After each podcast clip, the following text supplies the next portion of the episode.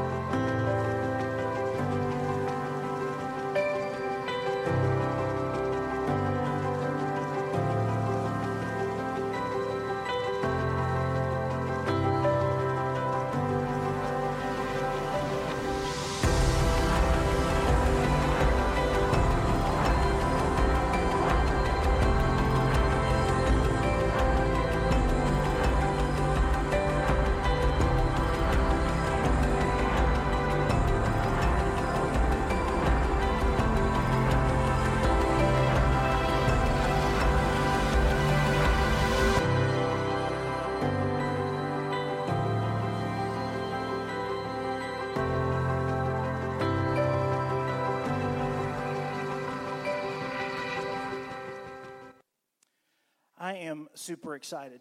Um, I am always excited, but I am super excited today uh, for lots of different reasons. Number one, Brittany, I'm just so excited about your new adventure. I, I cannot. Yeah, go ahead. Um, and I'm excited about baptizing next week, and we've got a couple others that we're going to be baptized in the near future uh, because God's at work and God's doing stuff, and that's just really cool to be a part of. I'm super excited because it's Christmas and it's my favorite time of the year bar none. I just love Christmas. It's, it's just, I don't know if you've heard this, but it's the time of the year where people are most open to a presentation of the gospel. And so I just love Christmas. I love everything about it. Uh, I love getting gifts. I love giving gifts. I really love giving gifts. That I've turned that corner a long time ago, and I just love. I, I just kills me in anticipation for people to open up what I've given them. And I hit a home run with Julie this year, and she doesn't know it, so it's really great. So I just thought I'd create anticipation. So you know, there you go. Um, but I'm also excited for a different reason, uh, just to show you how God works. Um, four years ago, um, the, my pastor in New Orleans asked me if I would go on a retreat with him. He, he, wanted to kind of reinvent himself, and, and it turned into we actually ended up going to Washington, D.C., where we actually met with Karen for dinner one night. And um, we, uh, he, he really wanted to visit the Bible Museum that was there. And so, and then uh, during that time, we sat and we, we spent a lot of time together and we ended up planning uh, the next four years of, of his preaching schedule. And what i did not realize at the time is that we were also planning uh, planning the next four years of my preaching schedule as well. And one of the things that we put together with, with him was every year he was going to go through uh, the, one of the gospels. And so when we first got here uh, that spring, the first spring we were here we, we walked through matthew together and then the next spring we walked through Mark. And then last this past spring we walked through the Gospel of Luke. And we, we didn't hit all of it, but we hit major parts of it and things like that. And I am so, so excited. I don't know if it's fair to say that you have a favorite book of the Bible. You should probably think all of the book. Karen's favorite book of the Bible is whatever one we're currently talking about. So uh, Karen's all the, the all, all, her favorites. My favorite book of the Bible is the Gospel of John. Anytime I have the opportunity to lead someone to the Lord and they ask me where to start, I don't. I never say Genesis. Don't ever start in Genesis. Genesis is a wonderful book. It's super exciting, but eventually you're going to get to Leviticus. And not that Leviticus is a bad book. Leviticus is a wonderful book, but you, you kind of get a little bogged down in Leviticus, and then you get to Numbers. Woo! You know, I always tell people to start in the Gospel of John. Karen will often tell people to start in the Gospel of Mark. She has the right to be wrong. Um, I'm just kidding. Since you were there when it was written, it's okay. How quickly they turn. I'm just kidding. That was a joke. I love the Gospel of John. I absolutely love the Gospel of John. Uh, and so, starting today and, and concluding about this time next year, we are going to walk through about 90 to 95%, if not all, of the Gospel of John, whether it be from this pulpit or whether it be from in our small groups, but we are going to get to know this gospel and this Jesus so intimately by studying this book. And we want to uh, offer a resource to you. Uh, there are these scripture journals which we have used before that help us to literally and figuratively be on the same page as studying. Uh, they are right over here and they are available to you. If you have it, they are $5 a piece. That just helps us recoup the cost. Uh, you can obviously buy one for somebody else if you need to. If, you, if that's a big deal to you, if you don't have the $5, please, that's not a big enough deal for you not to have one. Please just take one. I want to make sure that everybody is equipped with the Gospel of John as we begin to go through this journey. I am so excited. We will, we will be going through the entire book, but we will doing it, be doing it in bite sized series. And I was sharing this, Tony, was it you that I was talking with about this? Where we'll be doing it in series, but what I love about the Gospel of John is that every message is going to be a presentation of the gospel. That's how, that's just how packed uh, this book is this incredibly intimate book about our Savior. Man, I am so excited. And Josh is going to kick us off this morning. So, Josh, I'll, let me pray for you as he is preparing uh, to guide us. In John chapter 1 is where we're going to be this morning. But let me pray as Josh prepares to bring us the word.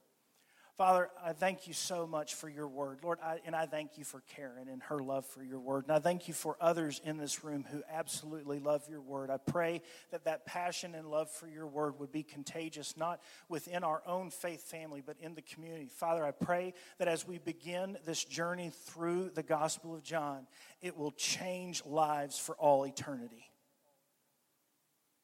Church family, would you agree with me on that? That our study would impact us so greatly that it would impact our community and we would be impacting the kingdom of God for all eternity. So, Father, as we begin this journey, as Josh opens up your word, I pray that he might decrease, that you might increase. And Father, I pray that when we leave this place today, we are more like you than when we started because we have been in your presence. We have heard your voice, and we have been changed by your word. It is in Jesus' name and for his sake that we pray. Amen. Amen. Amen. Well, good morning. It is good to be with you guys. I'm excited for what the Lord has in store today. So if you have your Bible, uh, open with me to John chapter 1. And as you're turning there, today we're, we're going to do an intro to the Gospel of John. And uh, this introduction of the Gospel of John is going to be made up of three parts. We're going to overview three simple things as we dive in to the Gospel of John. That is number one, who is John? Number two, what we will see in the Gospel of John. In other words, what does the book contain? And then number three, we'll overview the unique title that John gives to himself as the one whom Jesus loved. So as you're turning to John chapter 1, I'm going to pray one more time and then we're going to dive in. So, Father, thank you so much for the privilege it is to study your word. Open our eyes to behold the wonders of your word. In Jesus' name, amen. Number one, who is John? It's a great place, really, to begin whenever you set out to study a new book of the Bible. A great place to begin is to simply identify the author. Who is John? Who is the person who wrote this book? And this may be a refresher for some of you, but very simply, John was one of the 12 disciples of Jesus. When Jesus began his earthly ministry, he called 12 specific disciples to himself, and John was one of them. Uh, more than that, John was not only uh, part of the 12 disciples, but John was part of what many consider the inner circle.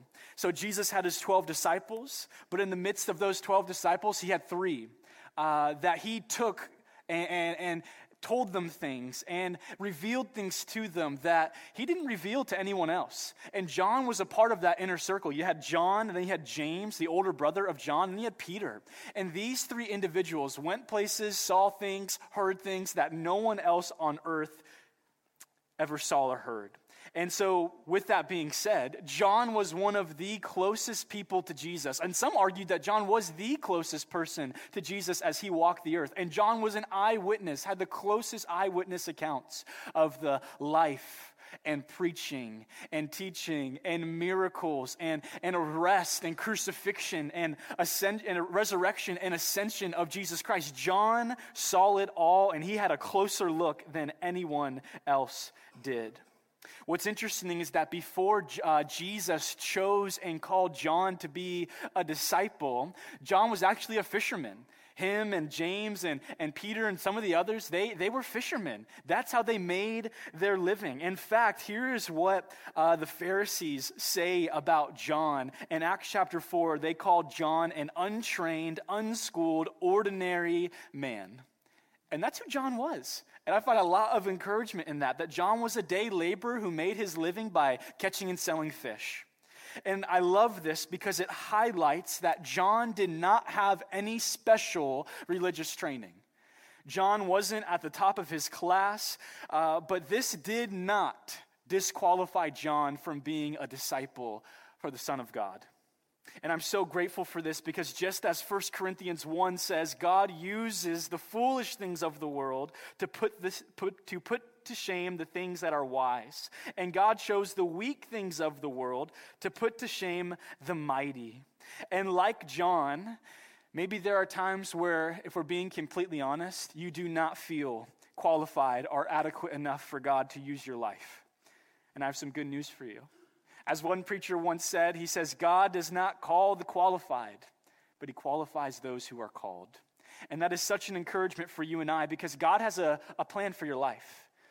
Maybe you've heard that, maybe you've never heard that. God has a plan and purpose for your life, and He desires to use your life. And all that we need to bring to the table is one thing and one thing simply, and that is an open heart.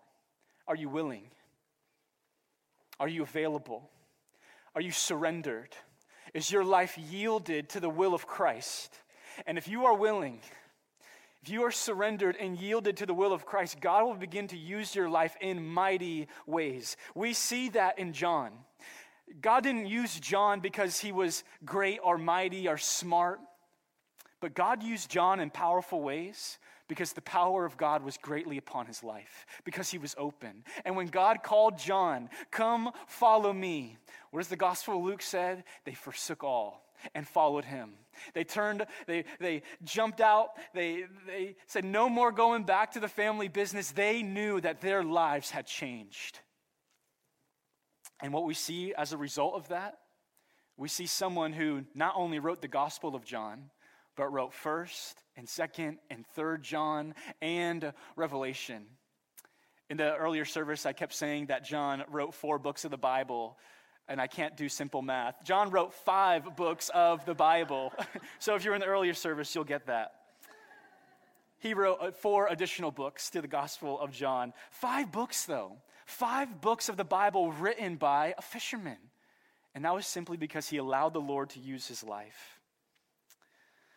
Number two, what we will see in the Gospel of John.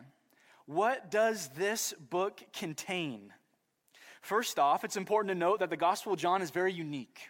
And what I mean by that, it's, it's unique because it's distinct from the other Gospels. You got Matthew, Mark, Luke, and John. And many consider Matthew, Mark, Luke, and John, they refer to them as the Synoptic Gospels. That is because they record the same or very similar events. So, obviously, from the different eyewitness perspectives, but they record and, and, and talk about very similar events to each other. The Gospel of John, on the other hand, uh, much of what John records is actually not found in the other Gospels. It's quite interesting when you begin to dive in and you see. Uh, the Gospel of John, for example, there are no parables in the Gospel of John. Matthew, Mark, Luke are, are, are filled with parables, but we don't see one in the Gospel of John. Uh, the Gospel of John, John records in full detail the night of Jesus' uh, arrest and, and, and crucifixion. At John chapter 13 through John 17, many consider it the, the upper room where Jesus is alone with his 12 disciples, and we get a packed full, chapters 13 through 17, of Jesus pouring out his heart to the disciples before he's crucified and before he's resurrected again. Um, incredible, powerful truths. I would encourage you to read John John 13 through 17 in one sitting and just understand that is happening in one night, in one moment, across one meal that they are sharing. Also, what we see in the Gospel of John is the I am statements. Something unique to the Gospel of John. There are seven of these I am statements that Jesus makes uh, that reveal different uh, parts of his character and nature, such as when Jesus says, I'm the bread of life or I am the way, the truth, and the life, or I am the resurrection, or I am the door, I am the good shepherd. All these different I am statements that have a purpose of revealing the goodness of God's character to us. There are also five miracles. There are, are, more miracles in the Gospel of John than five, but there are five miracles that are unique, only recorded in the Gospel of John. And I won't spoil those ones for you. The Gospel of John also is unique because it portrays Jesus as God stronger than any other gospel. Matthew, Mark, Luke, and uh, Luke absolutely proclaim Jesus is God, but the way John writes, John displays Jesus' deity. Jesus is God more so than the others. Matthew portrays Jesus as king, the king of the Jews. Mark portrays Jesus as the servant, the suffering servant. Luke portrays Jesus as the Son of Man. And then John portrays Jesus as God, the Son of God, God the Son. For example, look at John chapter 1 with me. John chapter 1, verses 1 through 5.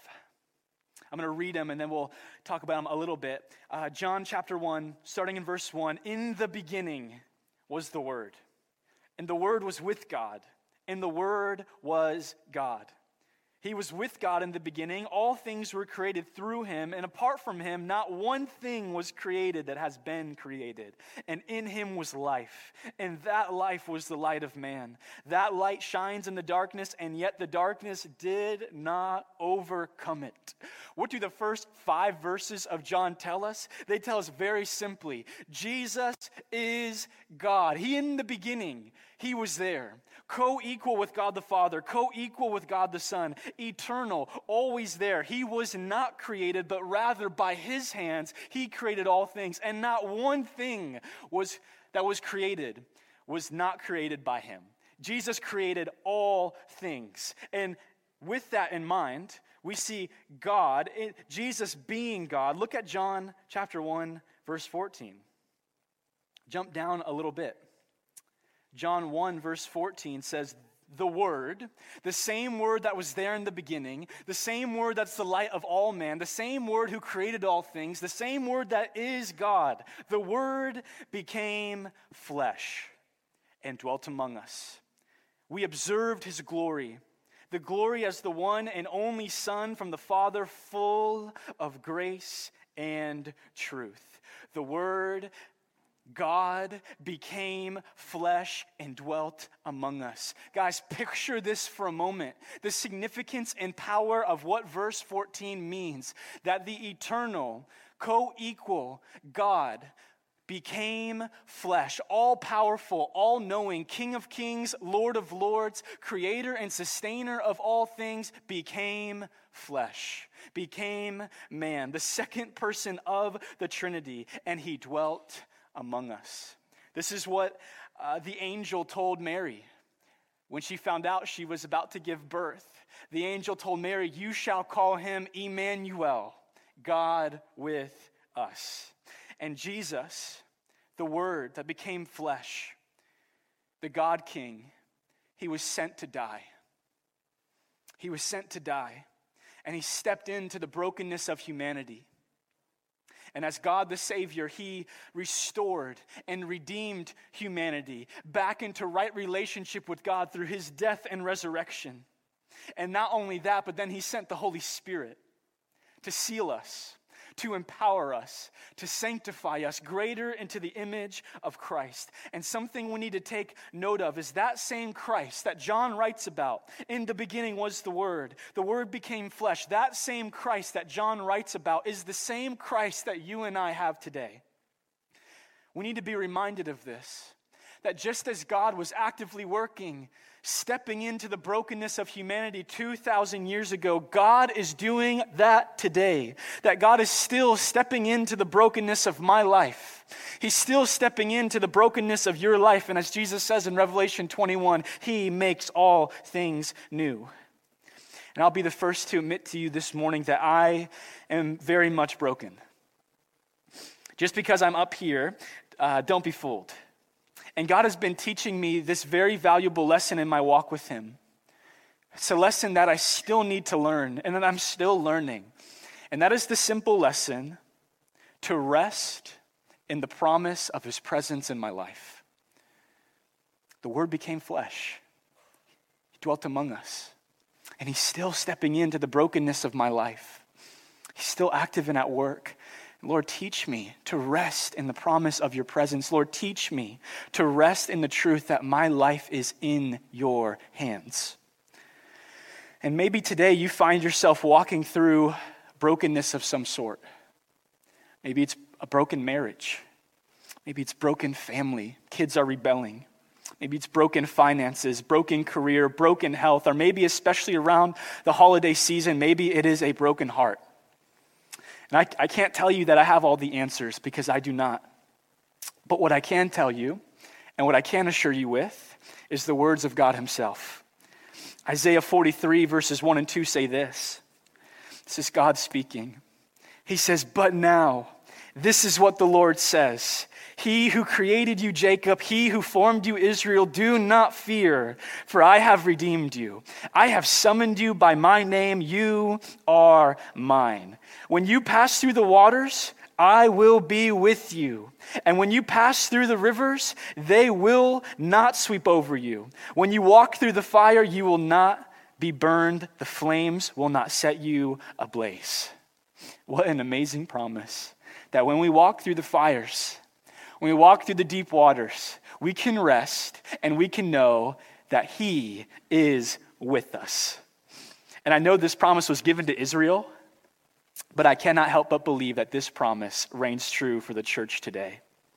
So, church, take courage. Don't lose heart because God is with you and He sees your brokenness. He sees the pain. He, the Bible says that He is close to the brokenhearted. And He says, I will never leave you nor forsake you. I will never fail you. I will uphold you. I will preserve you. I am your light and your salvation. Do not fear and do not be afraid, for he who began a good work in you will complete it.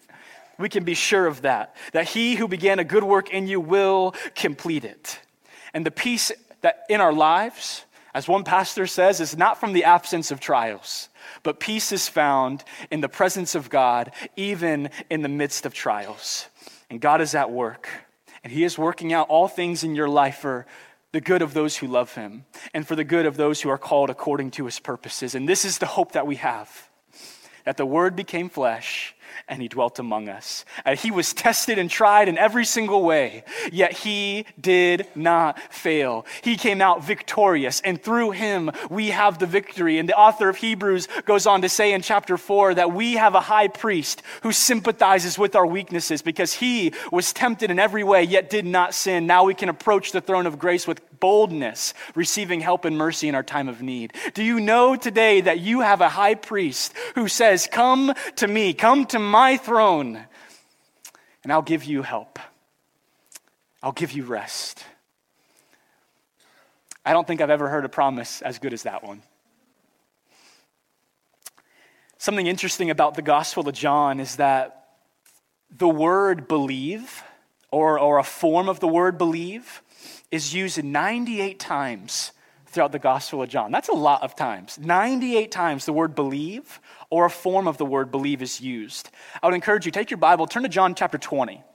Turn a handful of pages, John chapter 20. Once you get there, John chapter 20, look at verses 30 and 31.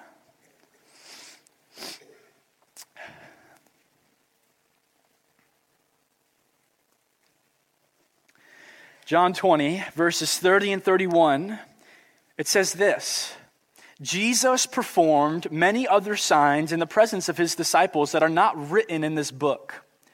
But these are written so that you may believe. I encourage you, underline that, so that you may believe that Jesus is the Messiah, the Son of God, and that by believing you may have life in his name. This section of scripture is so unique because John gives the purpose of why he's writing. I write these things to you so that you may believe. I wrote down to you the upper room that no one else writes down so that you may believe. I wrote down the I am statements, the uh, unique miracles. I wrote these things down so that you may believe in what?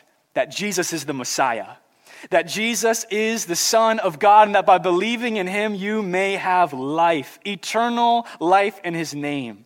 And John gives this purpose. And I'm so thankful for it. Because if we're being completely honest for a moment, we have to be reminded that we have a very real enemy. And your belief, your faith, will always be the target of Satan.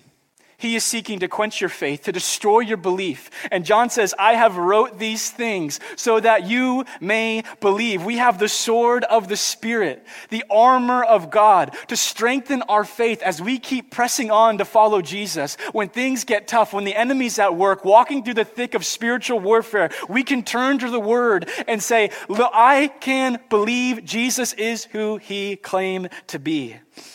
It's a, an incredible promise that as long as Christ reigns on the throne, we have hope.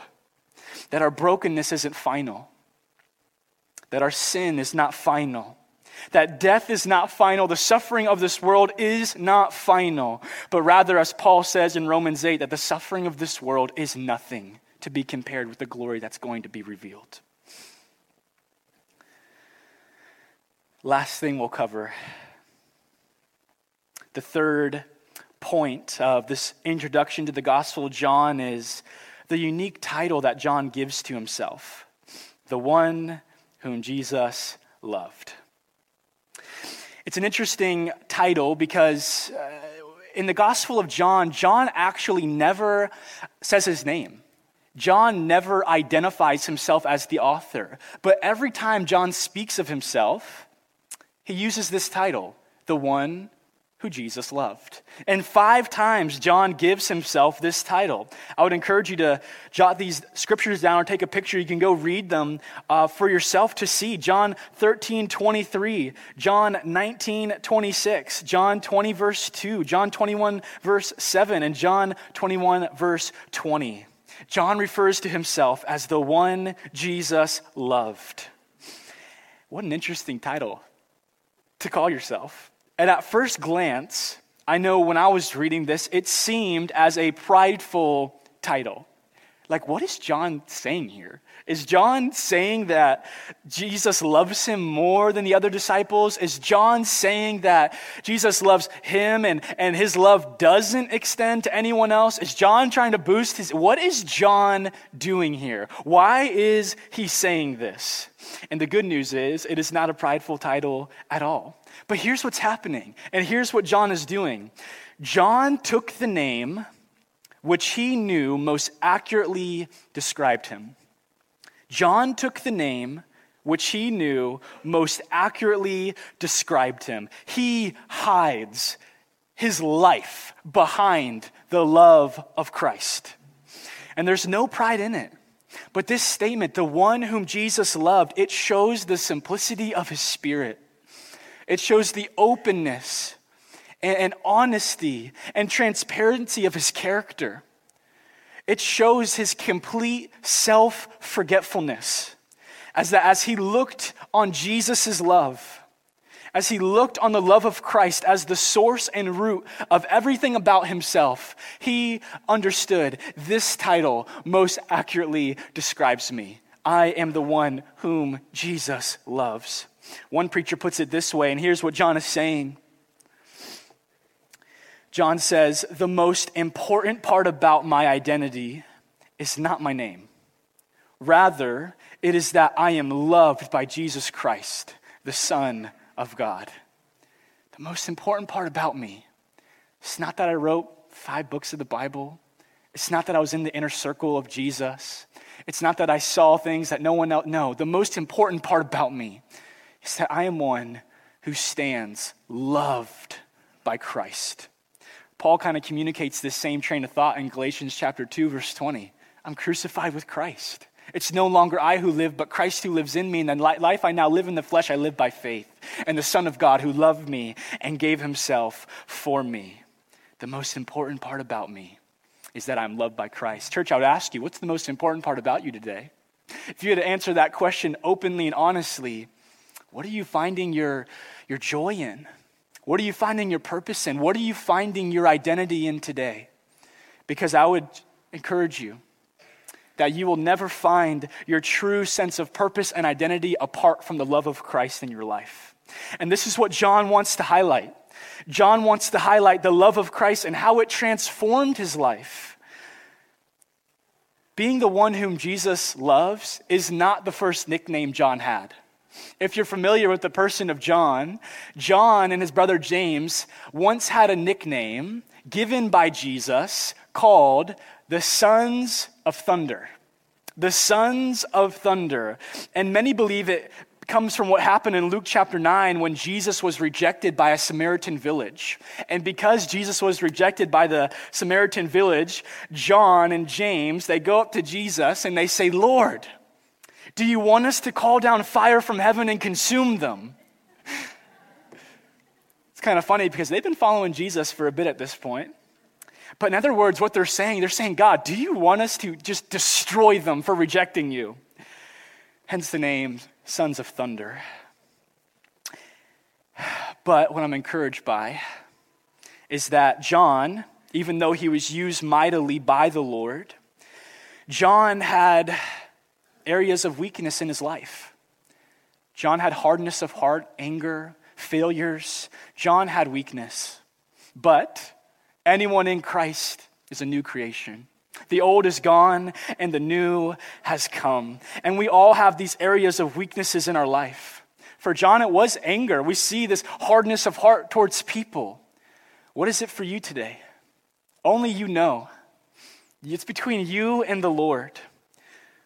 But notice that it wasn't self help tips and psychological advice that helped John overcome these weaknesses. What was it? It was the reality of the love of Jesus Christ in his life. When the power of God's love collided with John's life, everything changed. Everything changed in John's life. That's why Paul tells Timothy, Be strong in the grace that is in Christ Jesus. It is the grace and love of Christ, when paired with our weakness, that brings transformation. And I am so encouraged that all I have to offer God is sin and weakness. That is my best offer to God. But what does God offer us in return? He offers us a power that is made perfect in weakness. He offers us a grace that is sufficient to transform our lives despite the weaknesses that we have. And when the power of God's love collides with your life and my life, everything changes. And you know, we don't know for certain when this transformation took place in John's life. Maybe it was when John was standing in front of the cross and he sees the one he's been following for three years being crucified and tortured.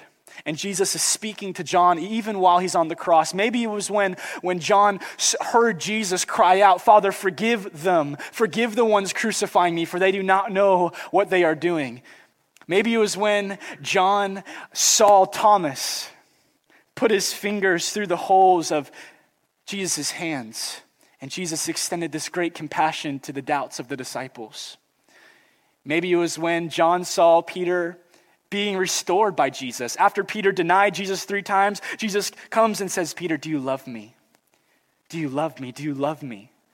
Maybe this transformation took place during the 40 day period when Jesus uh, spent time, 40 days, with his disciples before the ascension. Who knows when this transformation took place, but it was a journey.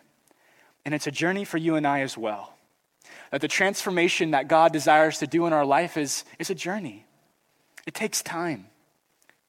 Be gracious with yourself. Trust in the sufficiency of His grace. But what we do know with John is that along the way, following Jesus and seeing these incredible things, that the love of God so penetrated his heart that he went from son of thunder to the one whom Jesus loves. I want to invite the worship team to come back up as we close out. And I want to leave you with this thought. John, no longer a son of thunder, but now John's identity is one who Jesus loves.